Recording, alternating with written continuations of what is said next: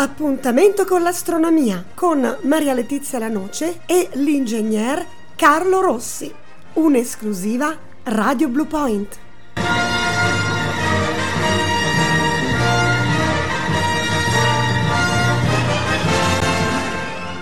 La redazione di Radio Blue Point è lieta di dare il bentornati su questa rubrica che tutti ci invidiano, ma ce l'abbiamo solo noi, l'astronomia alla radio, con l'ingegner Carlo Rossi, al quale do il benvenuto. Carlo. Ciao, ciao, ciao, buonasera, buonasera a tutti i radioascoltatori. Ecco, volevo ricordare che possono seguire questo programma ovviamente in podcast su Spotify e poi possono ascoltarlo durante la settimana su Radio Blue Point in FM oppure in streaming o ancora chiedendo ad Alexa di sintonizzarsi su Radio Blue Point. Basta una semplice richiesta ad Alexa e lei, tac, vi mette su Radio Blue Point. Carlo, tu ce l'hai Alexa? No, no, io sai, sono uomo primitivo. Cioè Ma non niente. mi sembra, guarda. non mi sembri tanto primitivo, nel senso che a livello di tecnologia, di non lo so, di scienza, eh, dai mh, lezioni a parecchie persone, ecco, diciamo così. Sì, sì, sto avanzato, però diciamo tutti questi sistemini non... Eh, eh, no, no, ce n'ho qualcuno, eh, però non eh, non come i ragazzi giovani che so, hanno tutto, capito? Ah Io beh, posso certo. elettronica, qualche sito e così.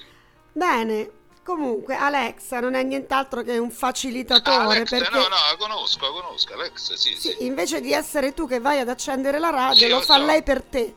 Tutto qui. So, so, so tutto, so tutto, Alexa, sì.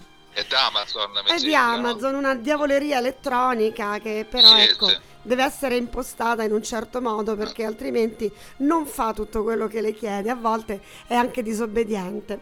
Veniamo a noi Carlo, Eh, prima di parlare del cielo di aprile, di tutto quello che ci sarà, eh, c'è una notizia della quale volevamo dire qualcosa, vero?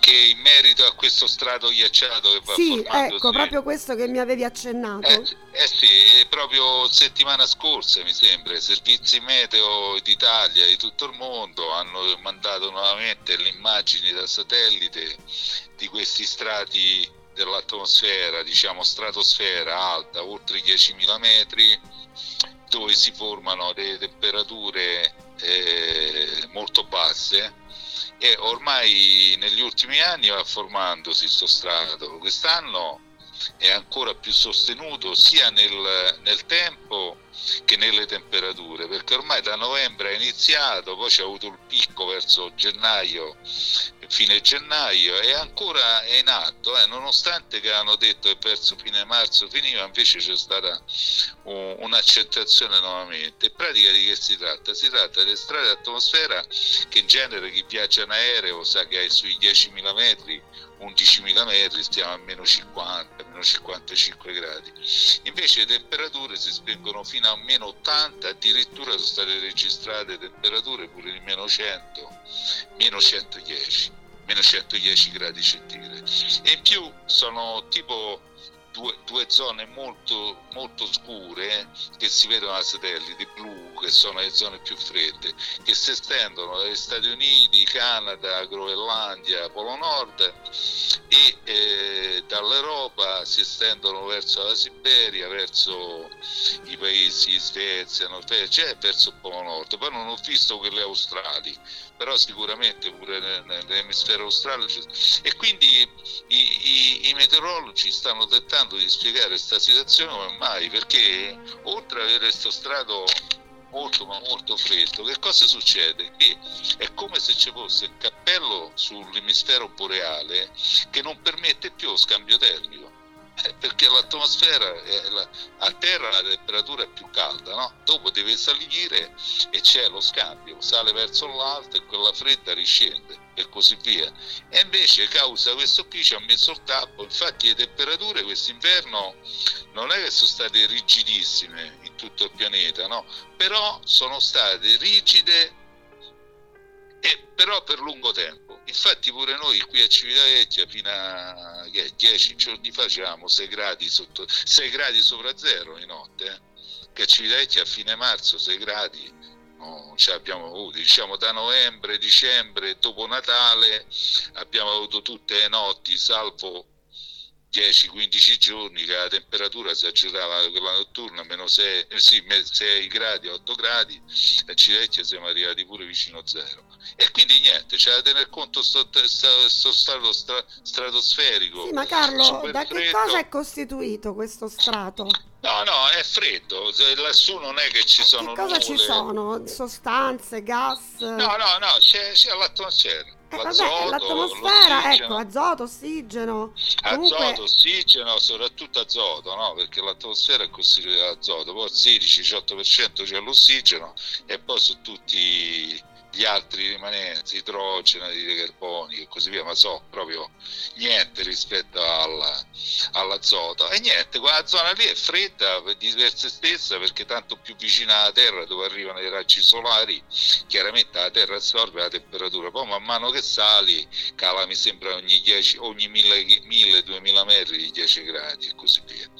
E, e, niente, quindi bisognerà tenerla sotto controllo perché chiaramente la, la fisica fisica dell'atmosfera, ti dicevo prima fuori onda, che è molto, eh, molto difficile da studiare. Non è che l'atmosfera, gli oceani, come diciamo sempre, sono, eh, sono come una pentola dove bolle l'acqua calda, no? Sono cose molto complesse e poi anche come si sviluppano ne, negli anni, nei decenni e nei secoli. E quindi staremo a vedere. Vedremo, ecco, ci prendiamo anche quest'altro compitino Fino adesso ci siamo occupati sì, del sole, fine. abbiamo osservato il sole, adesso staremo a vedere anche in questo strato dell'atmosfera che cosa accade. Sì, Bene. arriva sempre qualcosa di nuovo. Eh. Eh, io ormai, ormai, ho imparato pure nella vita, così testa tranquillo, ti arriva sempre addosso qualcosa. Eh, hai capito? Sì, Va e bene, poi senza andiamo. pensare a tutto il resto che sta sì, accadendo sì. tra Ucraina, Covid e così, e così via. Bene, occupiamoci del cielo che sicuramente è più rassicurante, tante brutte eh, sì. sorprese non ce le fa. Mm? Infatti il sole eh, ci dà buone notizie perché a parte adesso che c'è questo periodo un pochino che comincia a venire un po' di nuvole, ma va bene pure perché ci serve la pioggia. No, comunque il sole sorge verso le sei e mezza a metà aprile e sorge alle 8 di sera, pensa, fine aprile, e qui, verso, fine aprile verso le 8 di sera, quindi verso le 20.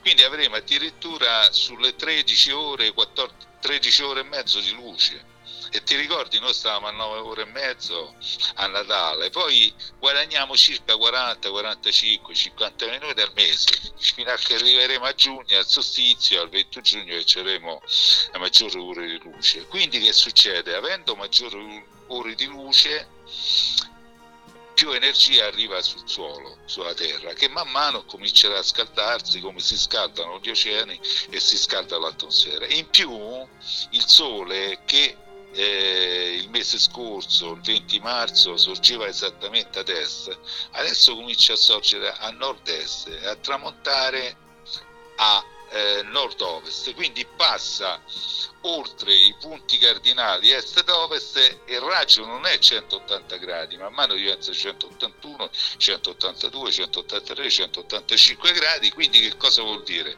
Che l'arco diurno, come si dice, che percorre il Sole nella giornata va ampliandosi e in più il Sole è più alto sull'orizzonte. Quindi queste cose qui, l'arco diurno lo spazio percorso è maggiore, le ore di luce sono maggiori, 13 ore e 22 minuti a metà mese. E in più il sole è più alto sull'orizzonte, pensa che a metà aprile raggiungerà 57 gradi sull'orizzonte e a fine aprile avremo 60 gradi circa. E, e quindi noi dovremmo andare... un bel cambiamento. Eh sì, andiamo verso i 72 gradi che ci avremo noi a latitudine nostra, si intende, a 42 gradi di latitudine andiamo verso i 72 gradi massimi che si hanno qui. Comunque tutti questi eventi che cosa porteranno? Porteranno a che si scalda l'atmosfera, si scalda la terra, la terra magari la notte si raffredda velocemente, però soprattutto gli oceani che hanno una capacità termica enorme, si scaldano lentamente e poi dopo rilasciano tutto il calore e quindi andiamo verso verso la temperature migliori e quindi ore di luce, una vita, una, una, una vita più vivibile, perché quest'inverno ha fatto abbastanza freddo eh, come temperatura. Eh già, è proprio vero. E quindi con il sole, ecco, c'è questa ripresa dell'attività solare che ci fa ben pensare. Sì, mm? sì, sì, l'attività, diciamo, l'ho controllata i giorni scorsi sempre sul sito della NASA è aumentata però non, non decolla proprio, diciamo c'è un valore senza fare cose difficili, un indice che sta sul valore 70, quando il sole sta molto attivo arriva a 200, 250, quindi siamo sul terzo dell'attività massima. Comunque rispetto agli anni scorsi, mano a mano, mano a mano ci sono più macchie, più gruppi di macchie e così via. Giorni fa c'erano tre gruppi di macchie, pure belle notevoli. Se, se il cielo me lo permette faccio qualche foto, poi ne parliamo eh, col telescopio, ne parliamo il mese prossimo. E volevo dire la cosa importante di sempre è che il Sole in aprile, il 12, eh, il 18 aprile entra nell'Ariete. Ti ricordi? Il 12 sì. marzo era entrato nei pesci e adesso il 18 aprile entra nell'Ariete. Pensa che ai tempi dei faraoni, parliamo 3000 anni fa circa, il sole eh, in marzo-aprile non era nei pesci ma era nell'Ariete. Adesso invece entra nell'Ariete solamente il 18 aprile. Questo sempre a causa dell'asse terrestre che è un, come una trottola molto lenta che compie in giro in 25.700 anni e quindi questa cosa qui che l'asse piano piano come se la Terra fosse una trottola comporta che la stella polare varia nel tempo. Stella polare attuale si trova nell'Ursa Minore, nell'Ursa Minore, però un tempo era un'altra, un'altra stella. E quindi cambiano anche le costellazioni dove il Sole è apparente, questa costellazione dove il Sole noi diciamo che giace in quella costellazione, poi in verità il Sole non è che giace nella costellazione perché la costellazione è molto lontana, il Sole sta a 150 milioni di chilometri. Comunque, seguendo i segni zodiacali, che poi in realtà noi sappiamo che i segni zodiacali sono 12, ma i segni reali dove il Sole sta sono 13 perché il 29 novembre il Sole entra in Ociuco e quindi attualmente il Sole eh, per i primi di aprile starà ancora nella costellazione dei pesci ai radioascoltatori diciamo che il 18 aprile entrerà nella costellazione dell'Ariete a differenza di 3000 anni fa che era tutto ripartato, c'era un mese, un mese di differenza. Eh già, questo è un argomento che abbiamo sviscerato parecchie volte, ma va bene ribadirlo perché altrimenti chi non ha seguito le altre puntate eh, potrebbe pensare che diciamo delle inesattezze. Invece eh una cosa è l'astronomia e una cosa è l'astrologia. Eh sì, non vanno sempre di pari passo. No, l'astrologia c'è 12 segni, l'acquario, il pesce, ariete, toro, gemelli, cancro, leone, vergine, bilancia, scorpione, sagittario e capricorno. Non è che so, eh.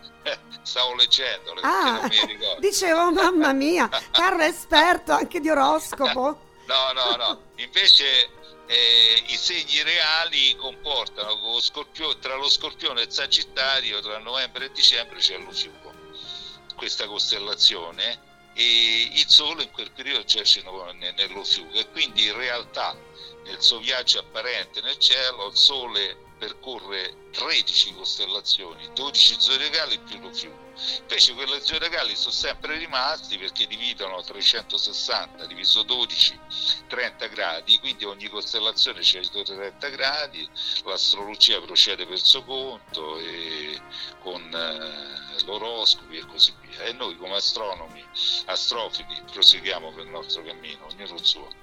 Certo. Senti Carlo, invece ho letto che ad aprile eh, c'è un'eclisse ma eh sì. non sarà visibile purtroppo qui da noi. Eh no, purtroppo c'è un'eclisse di parziale di sole, però non è visibile dall'Europa. E è visibile in Sud America, in Cile, quelle zone lì. Sud America. E quindi, ah, poi parziale, no, nemmeno totale. No, no, è parziale e quindi dovremo attendere. Noi ci avremo un'eclisse di luna, mi sembra a maggio, però non è visibile perché inizia di notte tardi, poi di mattina, eh, dovremo attendere. Dovremo attendere, però ci avremo, mi sembra, un'eclisse di luna totale verso l'autunno. Poi ne parleremo in dettaglio. Certo, certo, poi eh, ci terremo informati i nostri ascoltatori anche su come osservarle, su come fare, ecco, soprattutto quando si tratta delle eclissi di sole bisogna stare molto molto attenti. Eh, eh beh, lì ci vuole un filtro, chiaramente, ci vuole un bel filtro solare, astronomico, non i vetrini o le pellicole fotografiche che uno rimane cieco o si, da, si hanno danni a, agli occhi. Quindi sarà un aprile straordinario perché comunque eh, ci sono diversi eventi astronomici, anche se Carlo dobbiamo sempre rilevare il gravoso problema dell'inquinamento luminoso. Eh sì, questo problema dell'inquinamento luminoso che è stato trattato per decenni, noi dell'associazione qui Cirecchia siamo stati in prima linea sia a livello territoriale, regionale, con la legge del Lazio, nazionale, mondiale. Io ho pubblicato il primo manuale al mondo sull'inquinamento luminoso e negli ultimi tempi con la crisi energetica è venuto fuori questo problema nuovamente dell'illuminazione in quanto l'amministratore dice guarda che la bolletta è andata a finire alle stelle dell'energia elettrica e quindi abbiamo difficoltà a mantenere gli impianti di illuminazione, quindi dice il governo dovrebbe finanziare i comuni e così via. Adesso la bolletta è andata a finire alle stelle, bisogna vedere motivazioni, ma noi non è che qui facciamo la politica. No, però, eh, non spetta a eh, noi, però un'idea noi, un però, po' ce la siamo fatta. Eh, però se uno va a vedere foto da satellite dell'Italia, dell'Europa e del mondo, vede che tutte le notti la Terra si accende e quindi i soldi dei cittadini che pagano la bolletta, una parte se ne va nello spazio. Allora io dico una cosa, è giusto andare a chiedere soldi perché se non riesci a pagare, però a pagare le bollette, però devi avere gli impianti a norma. Eh, eh, se te non c'è gli impianti a norma, tagliare dove è possibile. Alcuni tipi di eh, illuminazioni magari non sono necessari tutta la notte non, esatto. so. eh, non sono necessari vuole il buon senso come in tutte le cose. E poi delle volte vai in una stradina dove che ne so bastano 8 lux di, di, illumina- di illuminamento ce ne stanno 80 le lampade sono sovrastimate e tutto è potenziato al 1000 e, l'energia elettrica dopo viene consumata. Allora se te c'è l'impianto a norma ottimizzato o speggi dopo una certa ora o comunque riduci il flusso luminoso o così via vai pure a chiedere soldi ma se te c'è un impianto che, che è fallimentare eh, caro amico prima metti a posto gli impianti quando l'impianto è ottimizzato allora se ce lo fa pagare. Altrimenti facciamo andiamo tutti a chiedere soldi e poi l'energia elettrica. E eh, poi non si risolve il problema all'origine è quello eh no l'inquinamento luminoso sono 30 anni e se ne parla dopo vedi le mappe basta che i radioascoltatori vanno sulla mappa dell'inquinamento luminoso della terra dell'Europa e dell'Italia vedono che queste nazioni il mondo intero di notte si accende allora, tutta questa energia, tutti questi fotoni che vanno nello spazio, poi in effetti sono soldi che i cittadini pagano. Ora non è che si può spegnere tutta la Terra perché chiaramente non è che una certa fetta di luce purtroppo riflessa dal suolo va, va nello spazio comunque. Però si può ottimizzare gli impianti, invece miliardi e miliardi di dollari l'anno pagati ai cittadini poi vengono inviati nello spazio e sta cosa deve finire. Ci ho lavorato 30 anni sull'inquinamento luminoso, è mai possibile che ancora non si riesce a risolvere questo problema? Guarda, ci ho lavorato io, ci ho eh, lavorato perché diciamo le eccellenze della scienza non vengono ascoltate. Eh. No, guarda, la scienza, non va d'accordo con le leggi, con la politica, con le organizzazioni. Eh. Anzi, mi spingo un po' più là. Secondo me la scienza viene pure usata, bisogna stare attentissimi. Sì, sì capito? Perché la scienza è la scienza, cioè le sue regole e leggi che non le converte nessuno perché sono quelle sono stabilite dall'ordine dell'universo. Però bisogna stare attentissimi perché pure la scienza, specie negli ultimi tempi. Tu guarda con il Covid, eh, quello che è successo. Eh, Va bene, stiamo divagando troppo. Comunque, allora, Venere, quindi Venere ne riparleremo. Venere, eh. Venere è visibilissima la mattina presto. Eh, infatti Venere è visibile la mattina, diciamo il sole sorge alle 18.30 circa a metà mese, alle, alle 6.30 la mattina a metà mese, quindi Venere sorge alle 5 a est. E quindi è un astro luminosissimo, l'astro più luminoso del cielo e eh, può essere a, a, visto da, dai radioascoltatori che si sveglia presto gira per casa la notte. Marte sorge alle 4.30, un pochino prima di Venere, quindi sarebbe più visibile di Venere, solo Marte è molto debole, il rossastro è molto debole a occhio nudo, credo tra la foschia che dopo nasce il Sole non, è difficile è vederlo. difficile, ok. Eh, Giove sorge tardi alle 5 e mezza, quindi neanche provarci perché dopo fa luce. E invece Saturno sorge verso le 4 e qualcosa, 4 e mezza, quindi eh, i tre pianeti possibilmente visibili sono Venere, Marte e Saturno per ora. Però quello visibile sicuramente è Venere che sorge alle 5. Poi Mo nei mesi prossimi, man mano Giove e Saturno si faranno sotto di notte, andremo a finire verso settembre-ottobre, agosto, quando saranno visibili alle 11 di sera verso, verso sud e quindi quando ci saranno le vacanze, staremo al mare, potremo osservare due magnifici pianeti che sono Giove e Saturno. Bene, e gli altri no, non, non, no, non, beh, Marte, non c'è Marte strada per... per tipo Mercurio che è piccolino. No, ma Mercurio no, poi lo diremo, Mercurio è visibile due volte all'anno, una volta di mattina 15 giorni, 10 giorni e una volta ah, di sera eh, 10 quindi giorni. è proprio quindi un evento molto più raro. Sì, Ho sì. Capito. Diciamo due cose che diciamo, allora la luna piena è il 27 sì. aprile e la luna nuova è il 12. Perfetto. Senti, le costellazioni, quelle invernali, ecco. ormai stanno andando eh, giù. Ormai... Vero? Vabbè, diciamo, diciamo, che in prima serata siamo andati noi qualche sera fa, abbiamo visto ancora Orione, il Toro, i Gemelli, il Toro quasi niente, eh, Sirio, eh, Lauriga, i Gemelli, proprio in prima serata quando tramonta il sole, verso le 8 di sera si vedono a ovest e si fanno avanti tutte le costellazioni eh, primaverili, anche se come diciamo sempre le costellazioni primaverili sono eh, evanescenti, cioè se ce sono poche, no, sono costellazioni molto deboli. Allora si può vedere bene il leone che adesso sta a destra in prima serata, che c'è proprio la forma del leone con la stella Regolo, che è una gigante rossa, la stella alfa del leone. Poi la Vergine, che è la costellazione più grande, non è che si vede, il Hierro Leone, però è difficile vedere. Però c'è una stella che è la stella Spica, che è la stella alfa della Vergine che si vede. Poi c'è la chioma di Berenice che campagna con binocolo, è bellissimo perché sembra un ammasso stellare enorme, migliaia di stelle visibili con binocolo e si trova tra il Leone e la, e la Vergine. E poi man mano vedremo vengono su man mano le costellazioni. Certo. E quelle estive che saranno superbe, tipo eh, il Sagittario, scorpione, certo. E così via. Sono molto coreografiche, ecco, poi si riconoscono benissimo no, nel e, cielo. E poi si vedono chiaramente come al solito le costellazioni circompolari che sono visibili tutto l'anno, infatti ne qua sera quando siamo usciti con, con Eluce abbiamo indicato queste costellazioni, sono l'Orsa Minore, l'Orsa Maggiore, Cefeo, Cassiopea. Ah, era bello pure Arturo, eh? l'altra sera era bello luminoso nel Pastore, nel Botas, Arturo.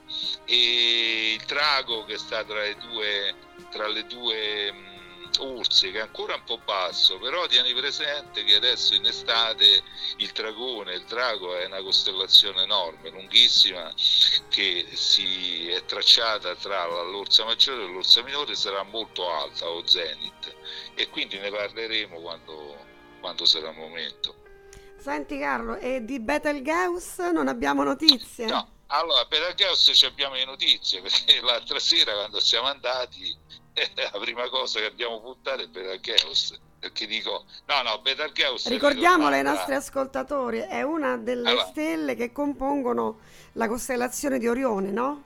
sì è una gigante rossa stella alfa della costellazione di Orione una stella luminosissima e però è giunta alla fine della vita perché è una stella rossa. Quindi le stelle quando sono rosse ormai hanno bruciato l'idrogeno, l'elio, poi il carbonio fino al ferro, dopo tante se hanno massa sufficiente esplodono.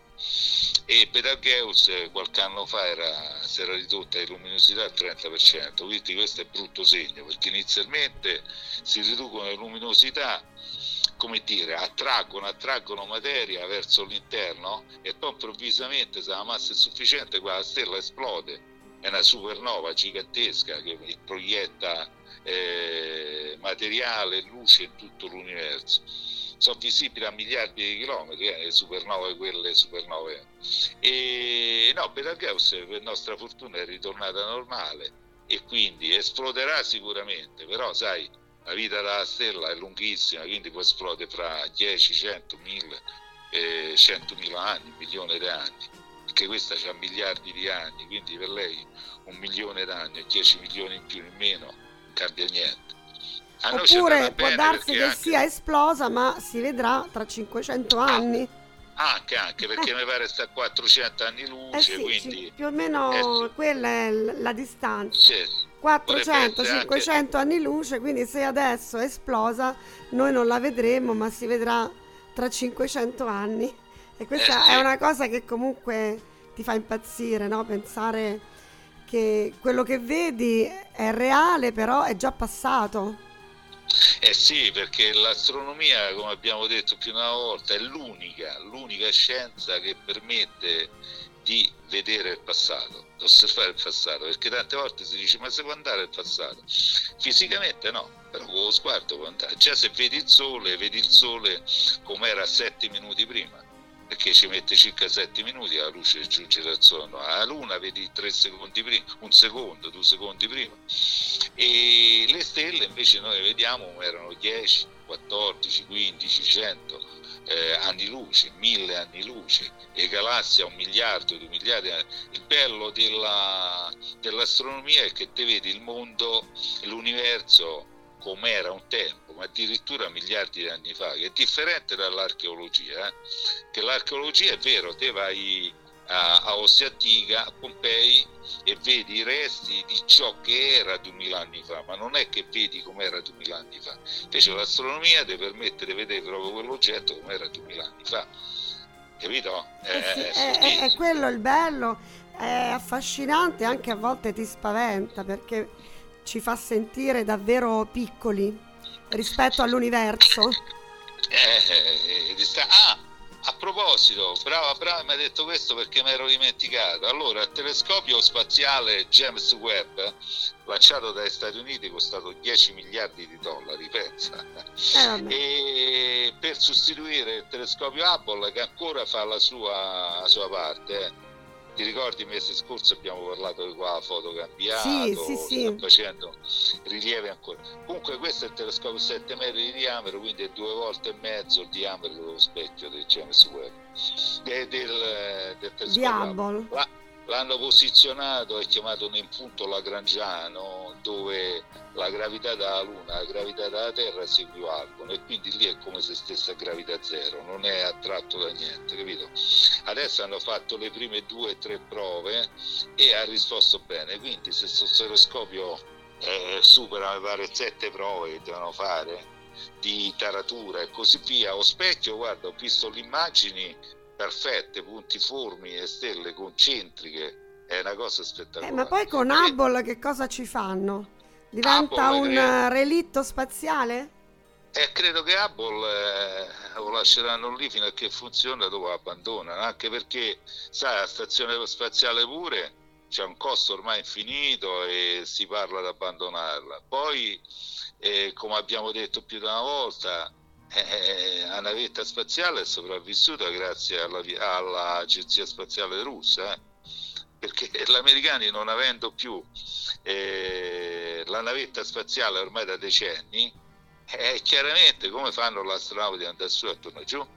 Eh, ci vanno qua la navetta spaziale russa che i russi hanno messo a disposizione questa navetta anche in caso di emergenza, eh, ci sono stati casi di emergenza per cui se non c'era la stazione russa eh, c'erano problemi grossi. Per cui, eh, come dire, la stazione Beh, per spaziale... Fa, per fortuna nello spazio c'è amicizia tra i popoli, cosa che, eh non, sì, che, che non, accade sì. qua giù sulla Terra, ma quando si sta lassù tra scienziati, tra astronauti, eh, si riesce ad essere eh, amici e in sintonia. Mm? Sì, sì, lassù sì, sì, è tutto bene. Ma giustamente, deve essere così. E, dicevo, quindi il telescopio credo man mano negli anni, perché i costi sono esorbitanti. Si parla pure di abbandonare la stazione spaziale eh, perché c'è un costo e costruire una, una base sulla Luna, però secondo me una base sulla Luna costerebbe l'ira e Dio proprio, poi su Marte non ne parliamo. Su Marte non ne parliamo, insomma staremo, avremo, staremo a vedere, sono altri eh, argomenti. Ci avremo il CMS Web che ma adesso quando mettono in funzione dice questo arriverà proprio non dica ai primi istanti, comunque arriverà a milioni di anni. Ai confini luce, dell'universo e vedremo che cosa arriva. Capace cambia tutto, eh? Chissà. Capace cambia tutto. Bene Carlo, il nostro Va tempo bene. è scaduto, io ti ringrazio. Vogliamo ricordare il sito che tu allora, curi? Il sito è, il sito è www.internetastronomia.it. Ricordi ai radioascoltatori che siccome c'è un... Eh, un premio fotografico a fine anno, di inviare, adesso che andiamo verso la stagione estiva si possono fare foto quando uno sta al mare col cellulare, di un tramonto, l'alba, della luna o come dicevi te, dei pianeti che si trovano tra, tra un edificio e l'altro, sopra una chiesa, i monumenti e così via. Mandano queste foto fatte pure col cellulare, vanno bene, eh, a Eraclide 2019 chiocciola gmail.com Eraclite 2019 chiocciola gmail.com e noi valutiamo poi a fine dell'anno eh, la redazione che è composta da me Emanuele Regina e Marco Meniero che è un famoso astrofotografo eh, lui è bravissimo e valutiamo queste foto e, e poi i primi tre riceveranno un premio un libro di astronomia chiaramente Bene, è chiaro. Meglio di così. Allora Quindi, grazie Grazie Carlo Rossi. Alla prossima ciao. puntata. Ciao. Ciao, ciao, buonasera.